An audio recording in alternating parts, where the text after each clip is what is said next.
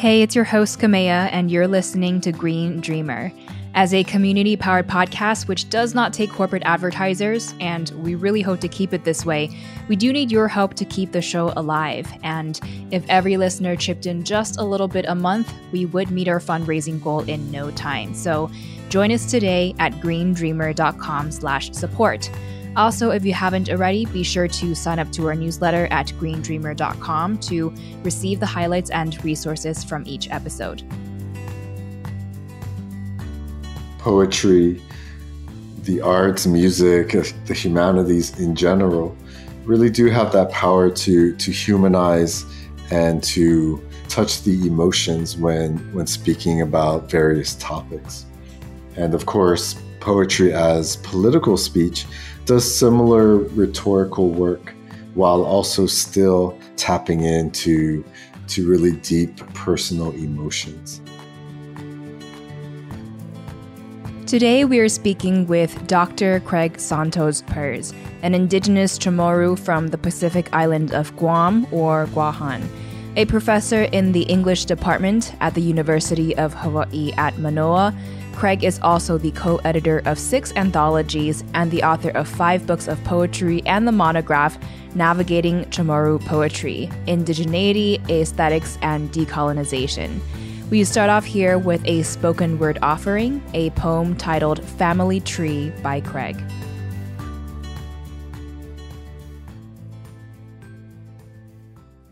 Family Trees written for the 2016 Guam Educators Symposium on Soil and Water Conservation. Before we enter the jungle, my dad asked permission of the spirits who dwell within. He walks slowly, with care, to teach me, like his father taught him, how to show respect.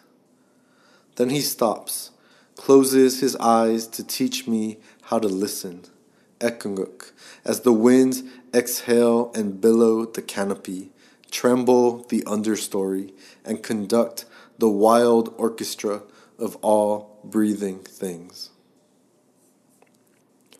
Nizuk, Lemai, Ifit, Zoka, Nunu, he chants in a tone of reverence, calling forth the names of each tree, each elder who has provided us with food and medicine, clothes and tools, canoes and shelter.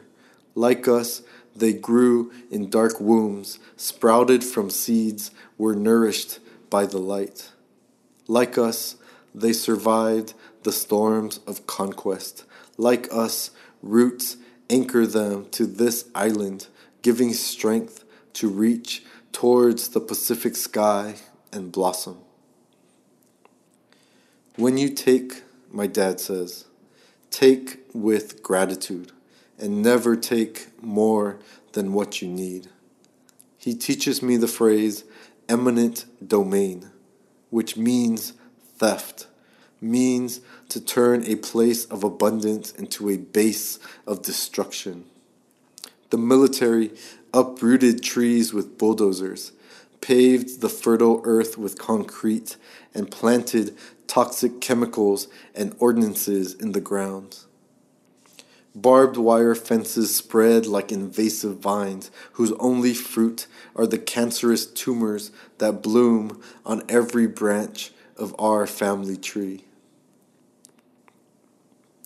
Today, the military invites us to collect plants and trees within areas of the jungle slated to be cleared for impending construction fill out the appropriate forms, and wait 14 business days for a background and security check. If we receive their permission, they'll escort us to the site so we can mark and claim what we want delivered to us after removal. They say this is a benevolent gesture, but why does it feel like a cruel reaping? Listen An ancient wind rouses the jungle, Ekunguk. E Trunkin Zoga calls us to stand tall, listen. E Trunkin Lemai calls us to spread our arms wide, Ekunguk. E Trunkin Nunu calls us to link our hands, listen. E Trunkin Ifit calls us to be firm, Ekunguk. E Trunkin Niduk calls us to never break, listen. E Halam Tanu Tata Mutna call us to rise, to surround our family of trees and chant Ahi. No, we do not give you permission. According to the 2010 consensus, the Chamorro people indigenous to Guahan or Guam and the Mariana Islands are the most geographically dispersed Pacific Islander population in the United States. I wonder if you could lay the grounds for this conversation by first sharing a little bit about where you are from and the series of colonization that your islands have been through, leading to its cultural erosion and the Chamorro language today considered as endangered.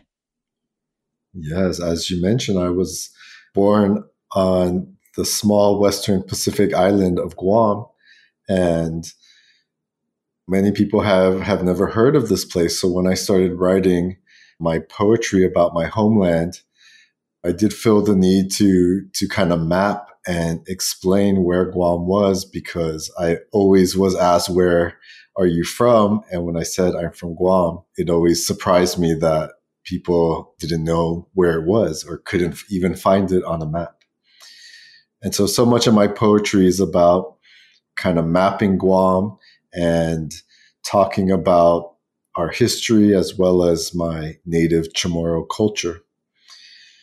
And so, Guam was first discovered by European explorers in 1521 and then was the first Pacific island to be colonized by European powers, Spain in particular. Guam would be a Spanish colony until 1898 when it became a U.S. territory, which is a status that remains to this day. The native Chamorro population is from the Marianas, but as you pointed out, has also have a history of migration and diaspora, mainly across the United States.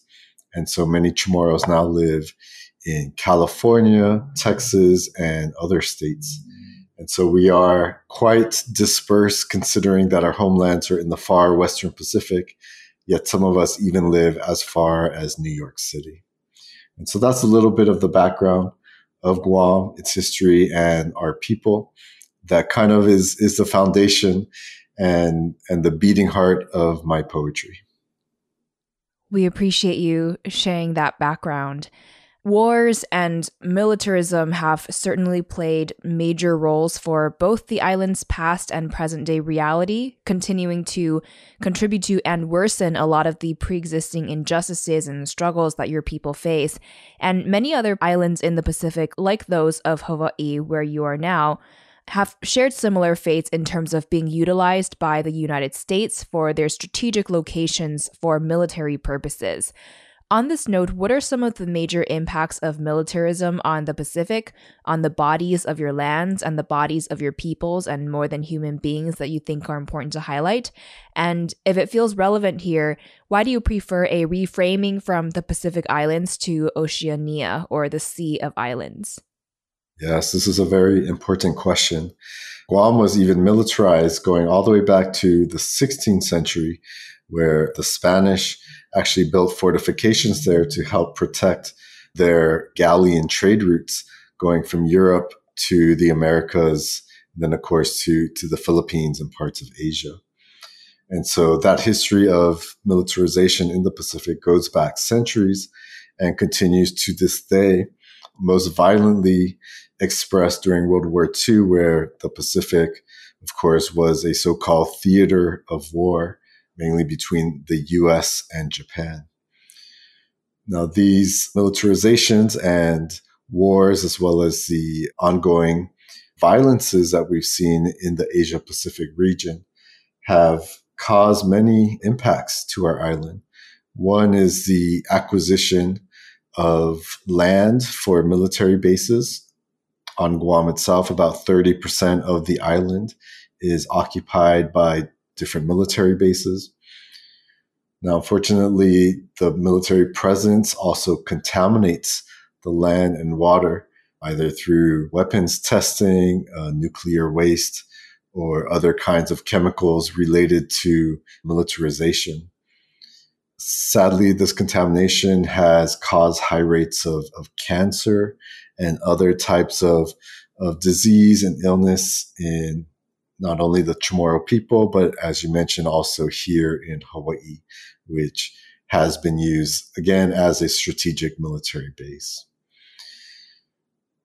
Now, in terms of using that phrase that you said, Oceania, that is also a, a way that other scholars of the Pacific have proposed to talk about our islands, not simply as small, isolated islands far out in this vast ocean, but actually as a sea of islands.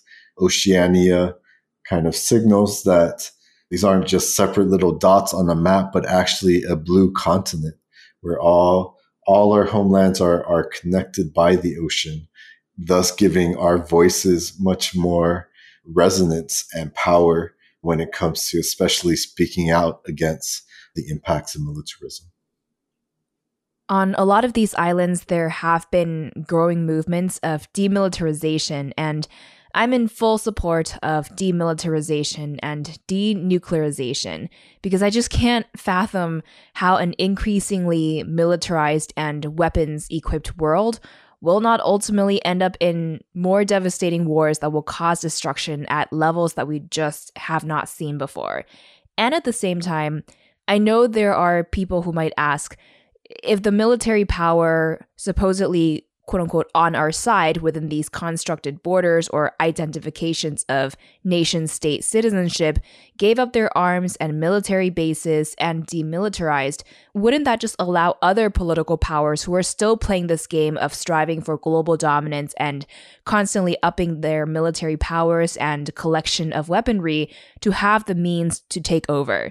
So, in other words, and this is not at all a justification for continued militarization, but just a baffling, broader question I know many have and that I have and that, that I don't have the answer to of how we might be able to even move beyond these games of power that lead to many islands like those in the Pacific and also my home island of Taiwan in East Asia as well amidst the brewing Cold War between the US and China being used and valued mostly just for their strategic locations through the military lens. I'd be, curious what thoughts or remaining uncertainties you might have on this front as well. Yes, I, I agree with your politics 100%. And I too believe in the importance of demilitarization and denuclearization, not only across the Pacific, but you know, across Asia and your own homeland and around the world. As you mentioned, there's so many of us advocating for disarmament and peace as the only way forward. And I deeply believe in this ethics of peace, even though one really can't argue against the idea that, yes, even if one nation demilitarizes, that does not guarantee that another nation will do the same, nor does it guarantee that there, there will actually be peace. But the way I think about peace is, is more as as a horizon and the ethics and something that nations need to come together to try to articulate ways of, of moving into the future because as we can see if we continue along this path of the proliferation of, of nuclear weapons the continuation of, of forever wars that this planet will not be inhabitable for us.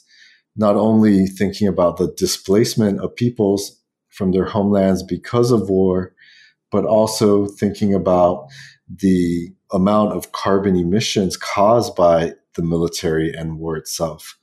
The planet is is reaching its limits in terms of being able to cope with fossil fuel burning caused by war and so on. And so my hope is that nations will, will see that in order to to actually live on this planet, we we must find ways to demilitarize and and to live in peace, even though we may have these long histories of, of conflict and tensions. It's just not sustainable any longer. That really resonates with me. And I think demilitarization, starting from somewhere and anywhere and everywhere possible, is the only way to disrupt this ongoing cycle of violence and to reorient us towards the regeneration of life and collective well being. So that definitely hit deep for me. And I want to shift to your more recent book of poetry, which is Habitat Threshold, which begins with a poem about plastic titled The Age of Plastic. And just to give our listeners a preview and a taste, I want to read a few lines from the piece. Quote, Plastic keeps food, water, and medicine fresh. Yet, how empty plastic must feel to be birthed, used, then disposed by us, degrading creators.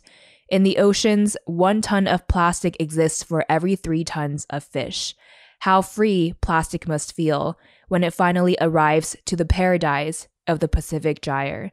Will plastic make life impossible?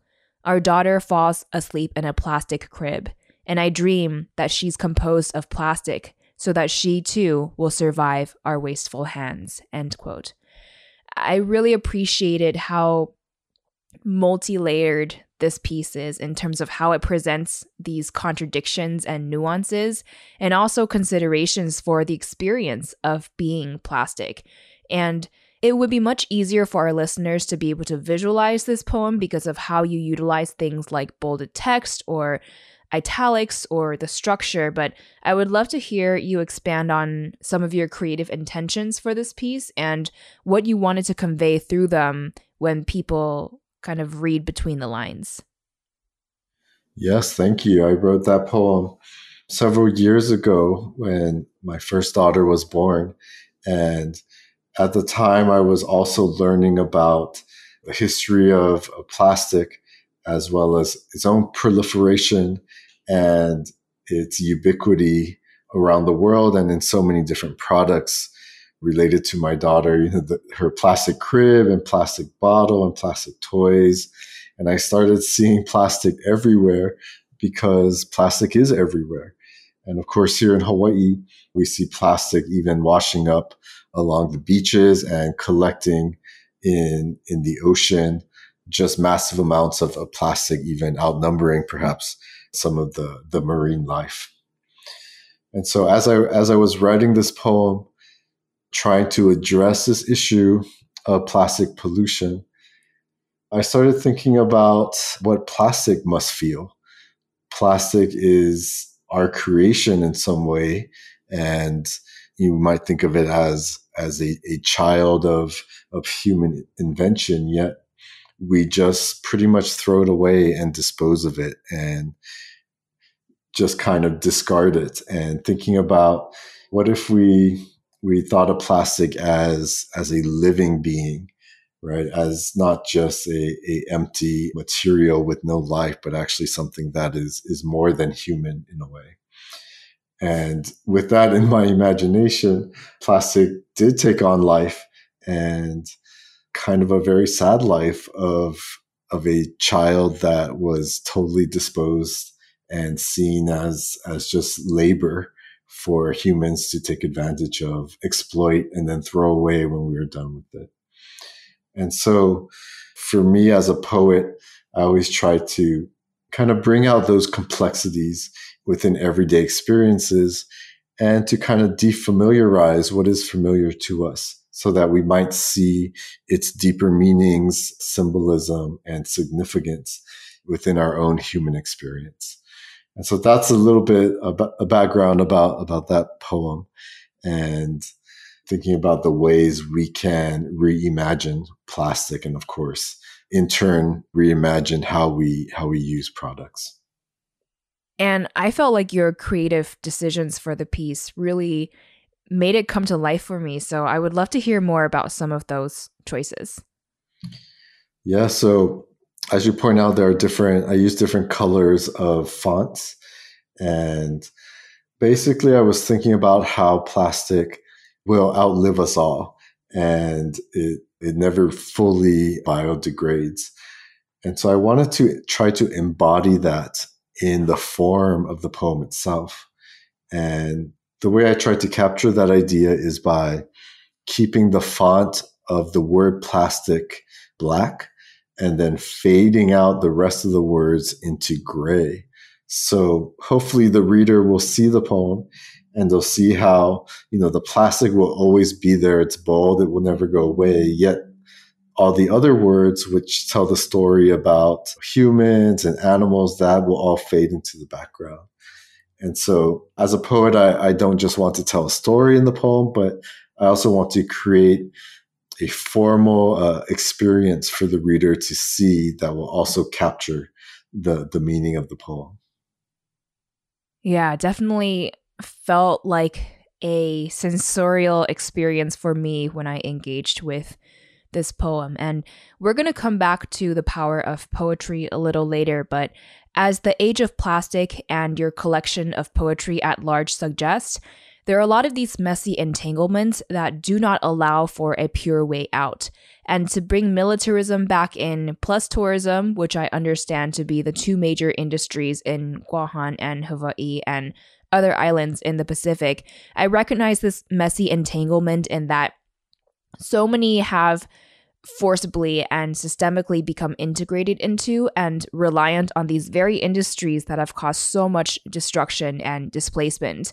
And then there are also added layers of injustice when people make broad judgments against those who have been pulled to fill these roles as a means of survival, like those recruited into the military who might turn towards it for economic reasons or those who now work in the tourism space and who might have felt the need to commodify place to earn a living, or on the plastics front, judgments against people who might need to consume a lot more plastic packaged foods because maybe their traditional lands and food sources have been taken away or compromised for all sorts of reasons.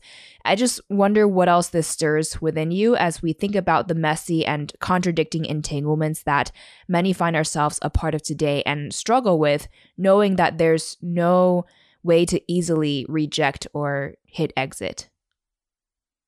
Yes, thank you. That was a, a really beautiful and articulate way to describe these messy entanglements, as you put it, whether it's militarism, tourism, plastic pollution, and so on. And, you know, I think you're exactly right. So much of our lives is entangled within these larger systems. We could think of, of course, capitalism as well, or the fossil fuel industry these are the lives that we live within and we can never fully transcend escape or exit as you put it.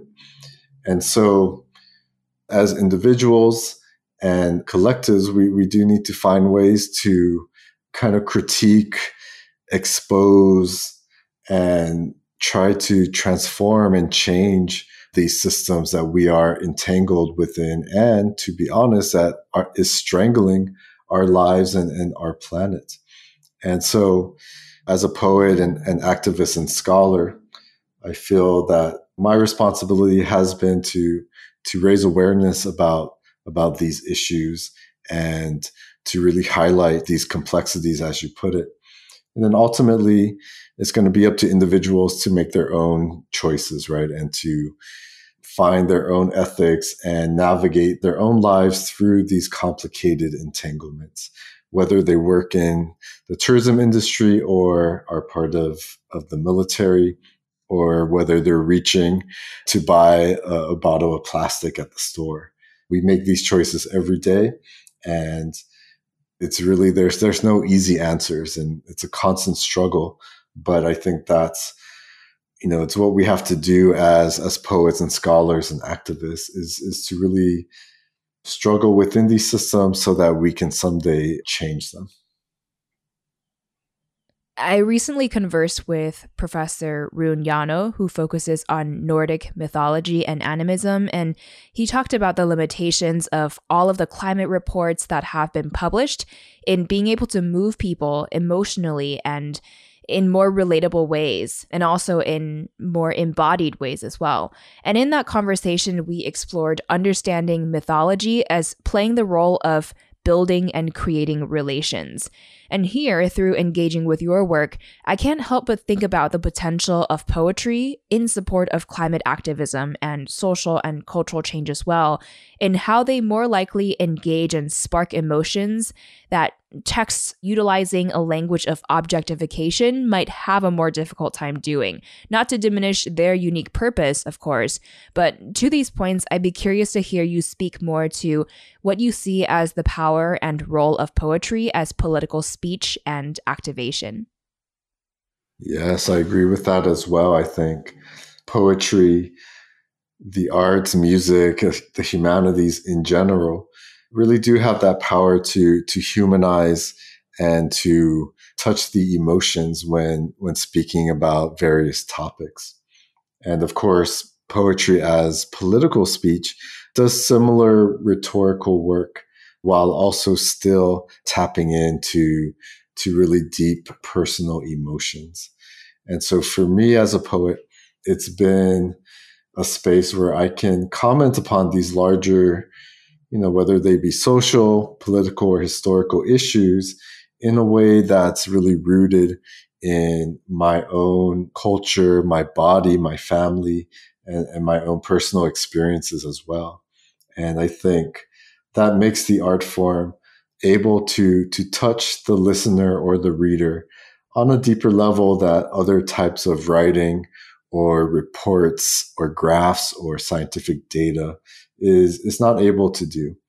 And as you said, that doesn't diminish their value, um, but instead highlights the importance of collaboration and interdisciplinary storytelling and activism so that we can all kind of come together bring our our research our art our songs our poems our dances to the streets so that we can inspire and empower the public. Yeah, and I want to connect this to your more specific focus as well, as your book, Navigating Chamorro Poetry, has shown how Chamorro poetry has been an inspiring and empowering act of protest, resistance, and testimony in the decolonization, demilitarization, and environmental justice movements of Guahan. What more about this would you like to highlight here? Yeah, so for my dissertation research, I studied contemporary Chamorro poetry.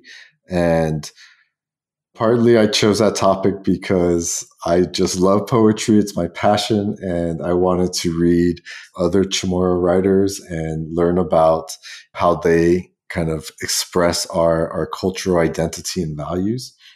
But one thing I started to notice in my research is how so many of, of the poems address political issues. Moreover, they were actually performed at public events and protests or even published in, in newspapers or online and so on. And so to me, this really spoke to the power of poetry in our community to, to move audiences, to educate, to critique, and to protest.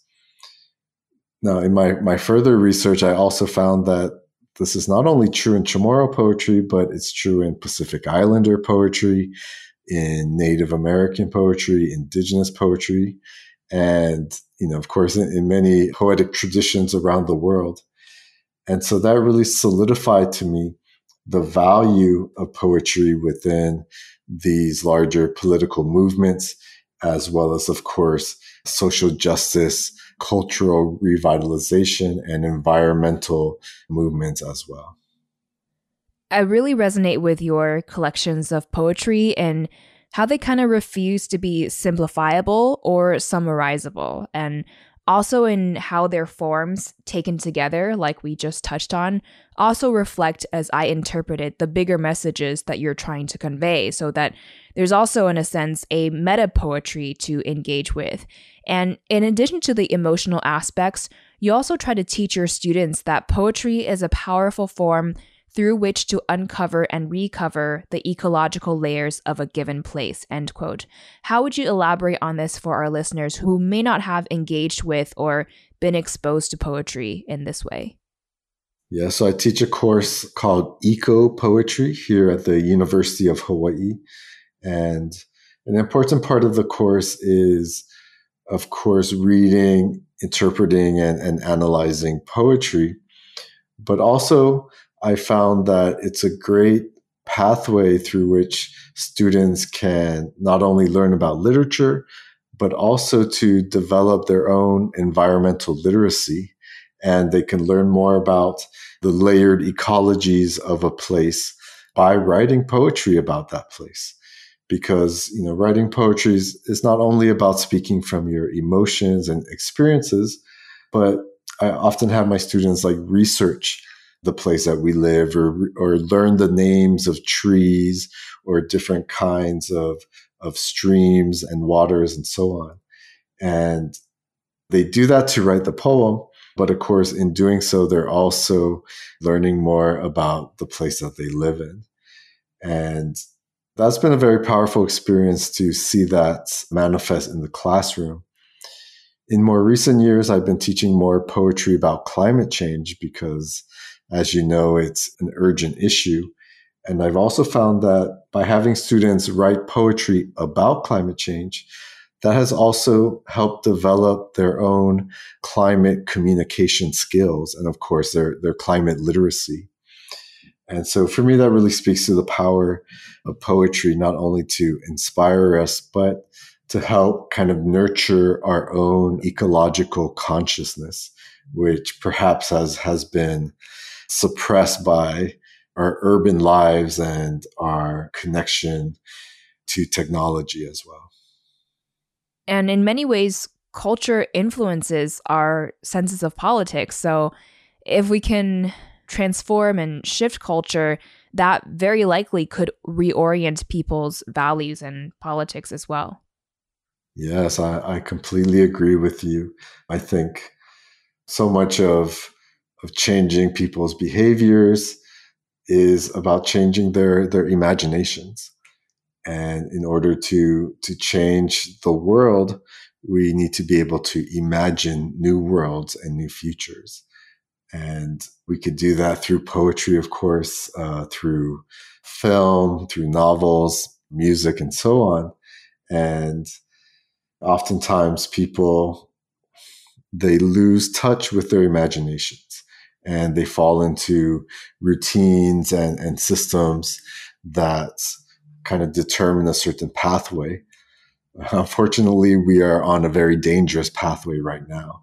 And so I think it's so urgent that we do transform the imagination so that we can then, you know, as you say, kind of transform our, our ethics, our societies, and, and the world itself that's really powerful. And also, sometimes things just can't be taught or simply told, they have to be felt and embodied. And as you say, we have to be able to imagine otherwise. So I think that's the beauty of what our engagement with poetry as activism might be able to inspire. And also, I would love to explore the idea of literary activism as therapy. I think personally, for me, engaging with all forms of the arts and music and creative expressions have helped me to stay grounded and they remind me of the beauty of humanity and the world, even if they may be addressing very heavy subjects at hand. Although I know I struggle with shedding the sense of guilt that I often have when these engagements feel more like a personal relief or a solace for me and may not feel as directly, quote unquote, productive or impactful. So, how have you thought through the idea of poetry or literary activism as a form of therapy? And how have you personally engaged with it to support your own healing? For me, poetry has has always been a a powerful space for for healing, for dealing with trauma, for kind of cultivating resilience in times of, of crisis or or even depression. And so, you know, I feel like poetry has become that space because it's where I can I can express myself. I can process my emotions. I can try to articulate what I'm feeling. And as we talked about earlier, where, where I can imagine otherwise. And so a lot of poets talk about the therapeutic or or cathartic powers of poetry, which which is absolutely true. I, I felt it myself. It's helped um, save my life in, in many ways throughout the years. And it's given me a safe space where I can I can feel the most vulnerable and, and human. I see this, of course, in my students as well when they're able to write a poem during a difficult time in their life and to really take those emotions that I think if we let those emotions fester inside of us, it can be very negative for our mental and physical health. But the, the poem, and I think this is, of course, true for many of the arts, gives us something creative to do with those emotions so that those negativities don't become destructive. And I think it's that creative power that gives us some inspiration, some empowerment, and resilience so that we can continue to, to live in these difficult times and to confront all the crises that we are unfortunately facing. Well, I know I certainly feel inspired to write more poetry from engaging with your work. And for our listeners who may experience various anxieties from all sorts of socio ecological pressures and concerns, what are some invitations you might want to leave our listeners with if people are curious to engage with poetry as creative or therapeutic expression themselves? Well, I think definitely for me, it's helped to to keep a poetry journal, and so you know, as many other writers have done, to keep a journal is that space where where you can just write freely. You can be vulnerable and honest.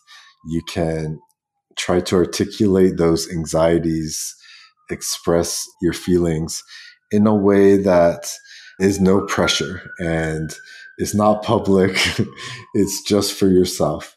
And so that would be my first tip. Just get a journal and have it be that space where, where you can turn to when you need to. And maybe someday the poem will feel like it's it's done and maybe you want to publish it and share it with others.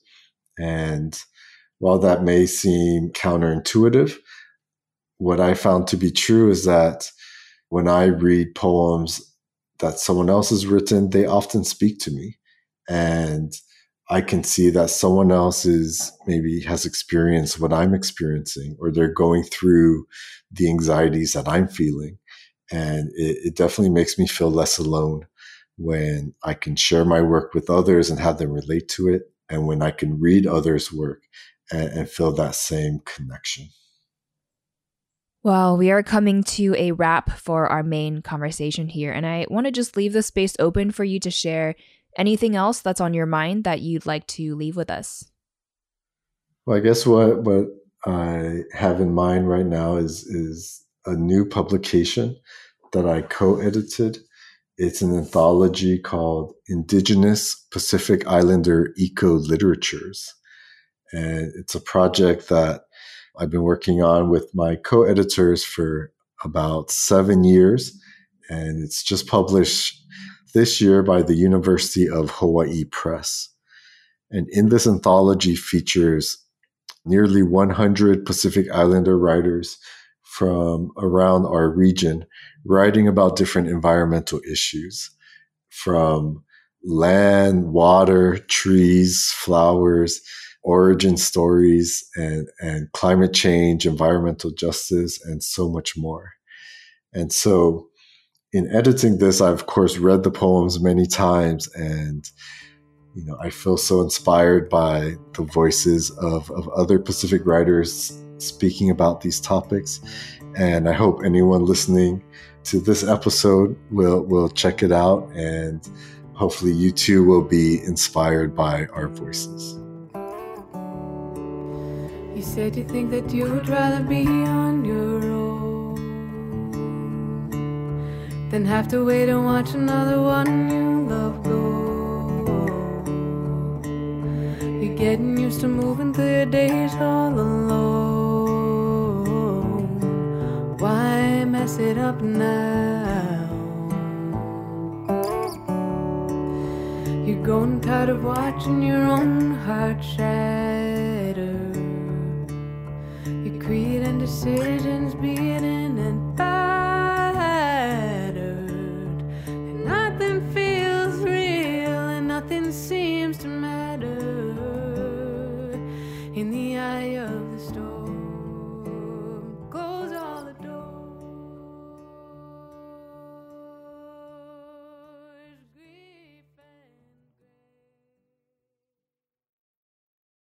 What has been one of the most impactful books that you've read or a publication you follow?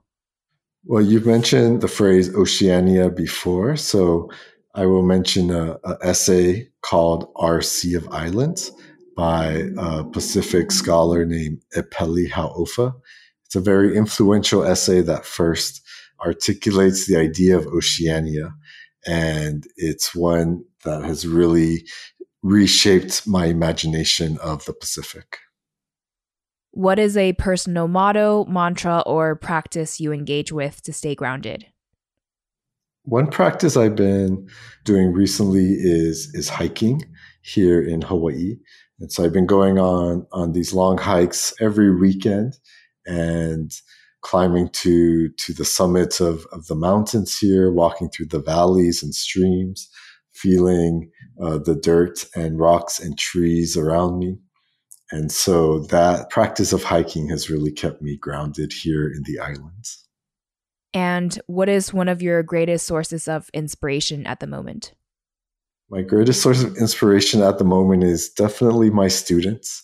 Our semester just started two weeks ago, and I've just been really inspired by by the students I have this semester and their passion for poetry. Well, Green Dreamer, to learn more and stay updated on Craig's work, you can head to craigsantosperez.com. And of course, there will be additional links and references shared within our show notes as well at greendreamer.com. Craig, it's been a pleasure and an honor to speak with you. Thank you so much for joining me on the show and sharing your story and inspirations with us. For now, what final words of wisdom would you like to leave us with as Green Dreamers? Well, I don't have words of wisdom, but instead words of gratitude. I just wanted to to thank you for having me and to thank all the green dreamers out there for putting together this show and, and for creating such a beautiful community. Thank you so much. This episode of Green Dreamer was brought to you by listeners like you. To make a contribution to help sustain and co-create the future of this show, you can head to greendreamer.com/support. Without a media network behind us, we also rely entirely on human-to-human word-of-mouth sharing so that our extensive library of episodes can inspire and reach more people. So if you get the chance to share your favorite episodes with loved ones or to write us a five star review in the podcast app, this all helps us out so, so much as well. Green Dreamer is a proud partner of Kalliopeia Foundation, which shares our vision and understanding that ecological, cultural, and spiritual renewal are interdependent. The song featured in this episode is Eye of the Storm by Ali Dineen. Our audio producer is Scott Donnell. Our production manager is Tammy Gunn. Our transcript editor is Janice Cantieri. And I'm your host, Kamea Chayne. Take care, and I'll catch you soon in the next episode.